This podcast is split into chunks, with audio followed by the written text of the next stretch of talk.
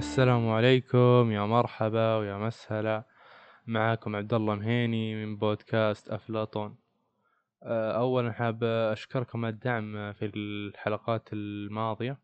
صراحة كان الدعم جيد جدا وأتمنى نشر هذه الحلقة أيضا مع من تحب.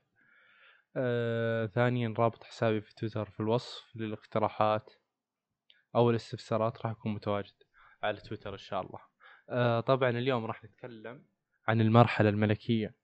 ما هي المرحلة الملكية؟ آه طبعا مع تسرم السنين وتوالي الأعوام يصل بعض البشر لمرحلة من النضج تدعى المرحلة الملكية. آه المرحلة الملكية هي مرحلة نضج يصل إليها الإنسان هي أعلى مرحلة نضج. طبعا في المرحلة الملكية لن تتورط في جدالات تافهة ولن تستدرج لمعارك صغيرة ولن تبذل جهدا على ما لا يستحق من مواضيع. لن تعطي توافه الأمور أكثر من قدرها لن يزعجك صوت طفل ولن يكدر مزاجك زحام الشوارع لن تسلم عقلك لأحد ولن تجعل من حولك يفكر عنك. أحكامك على الآخرين أنت من يقررها وليس غيرك. وفي تلك المرحلة ستصدر أحكاما منصفة عادلة لا عجلة ولا اندفاع. أيضا ستدرك أن النهاية بيد رب العالمين. وأن الهداية أيضا بيد رب العالمين وأنك لا تهدي من أحببت ولكن الله يهدي من يشاء. فالبعض قدره أن يكون جاهلا والبعض قدره أن يكون عالة على الآخرين والبعض قدره أن ينقرغ في مستنقع الغواية ولو صببت عليه المواعظ صبا. ستدرك حينها أن الجهد عليك وأن التوفيق بيد رب العالمين.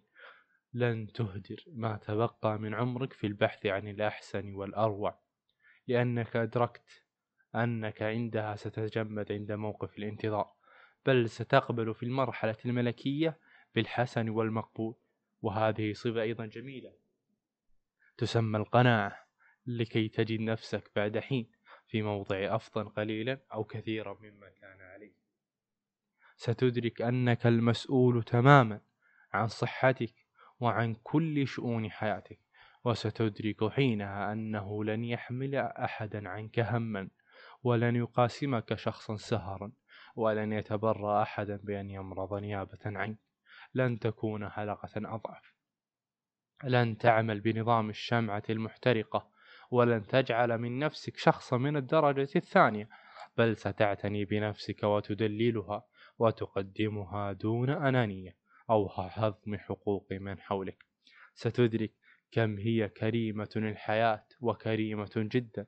فقط تحتاج أن تكون طاهر القلب مبادرا متحركا متوكلا على الخالق. أن خيارك الوحيد أن تكون محبا لربك لذاتك للخير محبا للبشرية. فمن يزرع الحب يجني الحياة. لن تبخس نفسك حقها. ستملك زمامها دون اضطهاد أو تحقير وستعرف حينها أن السعادة والنجاح يعتمدان على مناقشة النفس وتقويمها دون تسلط وتصغير ستدرك أن الحال لا يدوم وأن الألم يزول وأن الوجع ينتهي والظلم يرفع. ستدرك في تلك المرحلة أن لا مواقف ولا مشاهد ولا نكبات في الحياة ميؤوس منها. فالحالات التي لا يرجى الخلاص منها والانفكاك تبعاتها نادر جدا. لن تتتبع أخبار الناس ولن تتقصى أحوالهم. لا يهمك إن كانوا سافروا أو لم يسافروا وماذا أكلوا وما هي سيارتهم أين يسكنون فكلها أمور لا تقدم ولا تؤخر بالنسبة لك.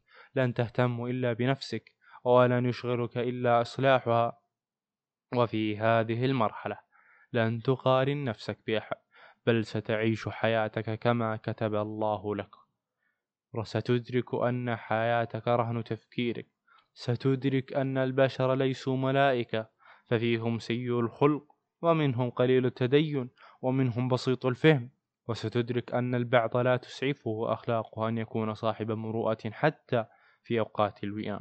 ستدرك أن التكيف مع الظروف أحد أهم أسباب السعادة. فمهما كانت قسوة ظروفك وصعوبة حياتك فلن تندب الحظ ولن تلعن الظروف بل ستتأقلم مع مع ما لا يمكن تغييره وسوف تسعى لتغيير ما يمكن أن يتغير. أخيرا لماذا تنتظر مرحلة عمرية حتى تنعم بالمرحلة الملكية؟ خذ بها من الآن. فلا تنتظر أن يتباهى بك العمر وتطوى سنوات الشباب وتبلغ ساحة الحياة. بل انعم بالمرحلة الملكية وأنت في ظل الشباب وربيع العمر لتعيش حياة فخمة تليق بك. إن من أهم مهارات الشخصية السعيدة هو التمييز ما بين ما يتحكم به وما بين ما لا يتحكم به. وقد أكد هذا من آلاف السنين الفيلسوف الروماني العظيم أبيكتيوس عندما قال وظيفتك الأبرز في الحياة هي تقسيم الأشياء لفئتين أشياء خارجية لا تستطيع التحكم بها. وأشياء تستطيع التحكم بها فالخير والشر يكمنان في اختياراتنا. ثمة أمور خارج سيطرتنا وأعلى من مستوى تحكمنا. وهناك أمور تقع في نطاق سيطرة غير مباشرة ويدخل ضمنها كل ما يتعلق بتغيير البشر. فليس هناك أي ضمان لتغيير أي إنسان لأن الأمر يتعلق بنفسية ورؤية وخبرة وعقلية معينة. فصرف الزوج عن عادة سيئة وتحبيب الأولاد في الدراسة أو رفع مستواهم العقلي. أو الارتقاء بذوق صديق أو جعل الآخرين يعملون بنصائح.